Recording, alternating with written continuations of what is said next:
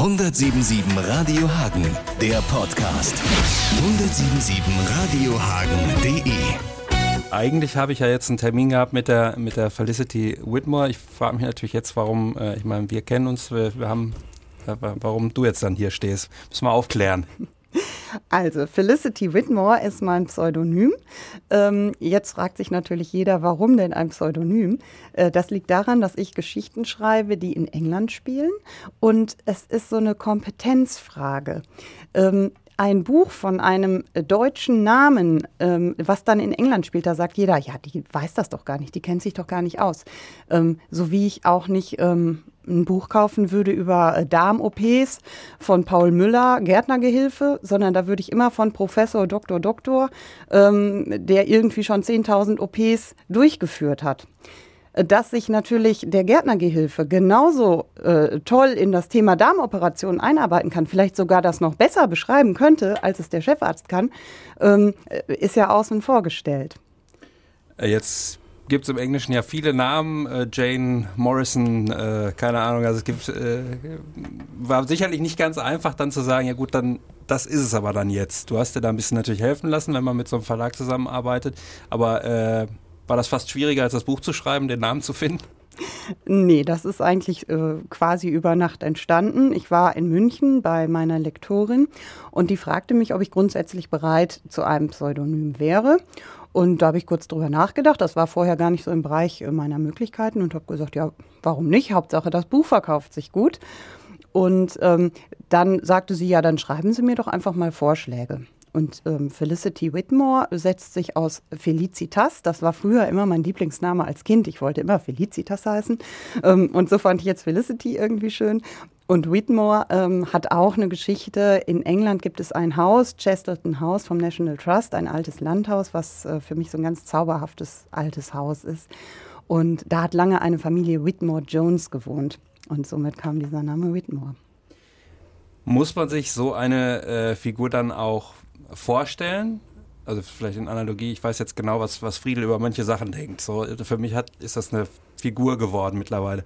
Ähm, kannst du dich auch in diese Person reindenken oder seid ihr eigentlich von, von der Denke her dann relativ deckungsgleich? Nein, ich glaube, es ist auch eher so eine Friedel-Geschichte. Ähm, es ist, Felicity Whitmore würde niemals Dinge äh, schreiben, die vielleicht Indra Janoschke schreiben würde oder die vielleicht nochmal ein anderes Pseudonym schreiben würde und denken würde und sagen würde, auch in den Romanen. Ähm, und deswegen glaube ich, es ist, das ist ja auch der Sinn eines Pseudonyms, dass man einfach verschiedene Identitäten annimmt oder auch mit Identitäten spielt, ähm, was ja auch wiederum zu meinem anderen Beruf der Theaterfrau passt, also einfach verschiedene Rollen anzunehmen. Und deswegen finde ich eigentlich so ein Pseudonym auch sehr spannend. Jetzt müssen wir nochmal darüber reden. Äh, DTV, wahrscheinlich hat jeder schon mal ein Buch von diesem Verlag in der Hand gehalten. Ähm, es gibt gefühlt wahrscheinlich sieben Millionen Leute, die da gerne landen würden. Ähm, ist das für dich auch der absolute Lottogewinn? Ähm, und wie ist es dazu gekommen? Wie hast du das hingekriegt? Ja, das ist der absolute Lottogewinn und ähm, ist eigentlich was, wovon ich schon mit, ich glaube, zwölf oder 14 Jahren geträumt habe, als ich angefangen habe zu schreiben ähm, und immer gedacht habe, ich will Schriftstellerin werden. Dann hat mich natürlich die Realität eingeholt. Ich habe herausgefunden, ah, das geht gar nicht so schnell und überhaupt veröffentlicht zu werden ist fast unmöglich. Damals gab es ja auch noch keine äh, Self-Publisher. Das war alles ein ganz ein Markt, den gab es einfach nicht. Ähm, und damals hieß es schon, es ist fast aussichtslos, ähm, da einen guten, großen Verlag zu finden. Und jahrelang hat das dann auch alles geruht, bis ich ähm, ja, 2012 in Foey war.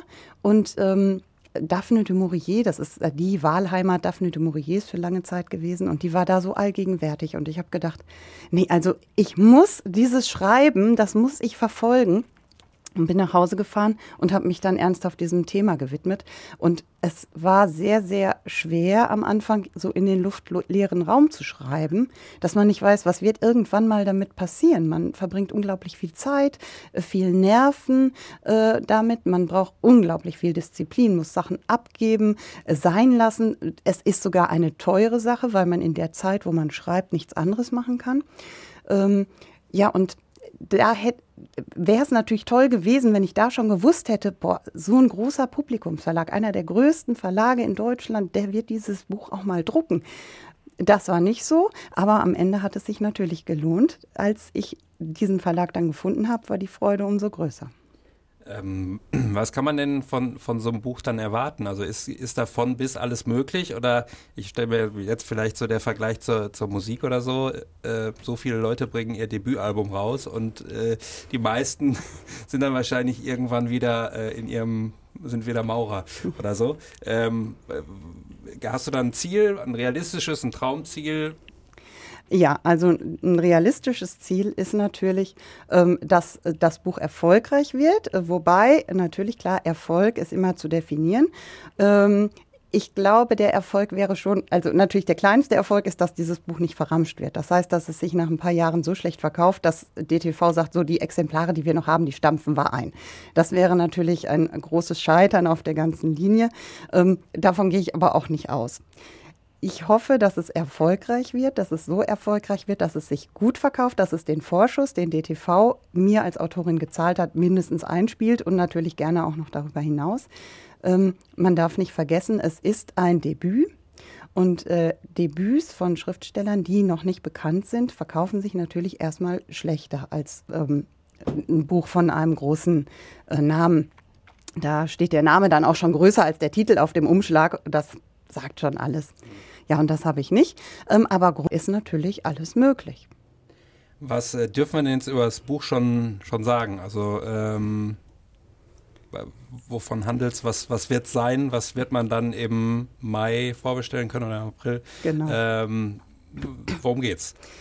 Ja, äh, zunächst einmal, also dieses Buch wird erscheinen am 10. November. Das ähm, hört sich noch unheimlich lange an, ist aber eigentlich gar nicht mehr so lange, wenn man die ganzen Abläufe im Verlag kennt. Äh, die Vorschau wird jetzt Ende April rauskommen. Das heißt, ab dann ist dieses Buch auffindbar für Buchhändler.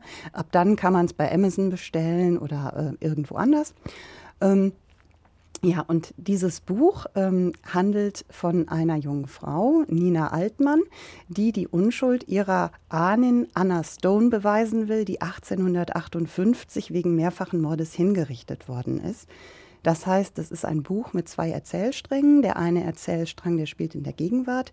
Der andere Erzählstrang, der spielt halt im 19. Jahrhundert, Mitte des 19. Jahrhunderts, äh, zur Zeit, als Anna Stone äh, gelebt hat, beziehungsweise als sie nach London gekommen ist, 1900, äh, 1851 bis zu ihrer Hinrichtung 1858. Ähm, was würdest du sagen, was äh, macht für dich diese Faszination dieses, äh, wie würde man sagen, Anglophile aus? Also was, was ist es? Äh, bei, bei, Irland könnte ich das jetzt ganz schnell sagen. Äh, du kannst das wahrscheinlich auch schnell beim, beim Englischen sagen. Was, was fasziniert dich da? Ja, ähm, ich bin halt ein großer England-Fan und das bin ich, weil die Engländer sehr traditionsbewusst sind. Ohne allerdings ähm, jetzt immer altmodisch zu sein, sondern halt tra mit Tradition zu leben. Ich weiß, als ich in Oxford war und ähm, dann in dieses, äh, ich glaube, es ist das King's College, in dem, wo dieser große Saal ist, wo auch Harry Potter gedreht worden ist. Und ich komme da rein und ich sehe, dass die Studenten da drin leben. Und bei uns gibt es dann solche Räume in Schlössern, die werden abgesperrt. Da würde man nicht jeden Tag äh, Heerscharen von Studenten durchschicken.